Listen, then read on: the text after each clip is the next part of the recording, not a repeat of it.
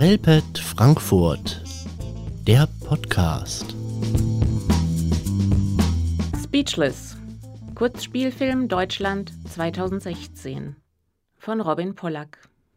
Abschalten wollte ich die DVD gleich wieder.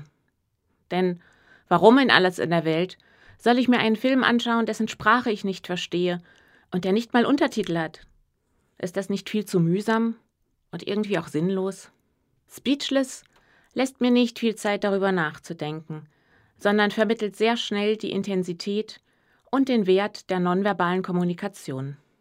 Er zieht mich hinein in die Welt des circa sechsjährigen Hauptdarstellers, der offenbar kein Wort dessen versteht, was die Leute um ihn herum sagen oder ihn fragen, während er gedankenverloren und mit großen Augen durch eine Spielwarenabteilung streift. Er versteht nichts. Ich verstehe nichts. In dieser Hinsicht sind wir auf einer Ebene. Von einer fremden Mutter angesprochen, die versucht, sich dem Jungen auf spielerische Art zuzuwenden, erzählt der Junge seine Geschichte. Ohne Worte. Nur mit Hilfe unzähliger Spielfigürchen und eines roten Bootes.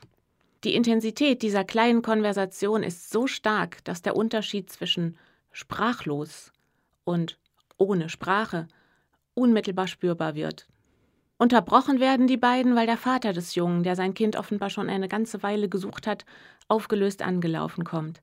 Die Mischung aus Zorn, Verzweiflung und Erleichterung, mit der er seinen Jungen in die Arme schließt, erzählt dessen Geschichte eindrücklich weiter. Und so haben die Darstellerin der Mutter, wunderbar zurückgenommen gespielt von Heike Makatsch, und ich beide Tränen in den Augen, als zum Ende des Films ein Zitat von Worcestershire eingeblendet wird. Niemand setzt sein Kind in ein Boot, wenn das Wasser nicht sicherer ist als das Land.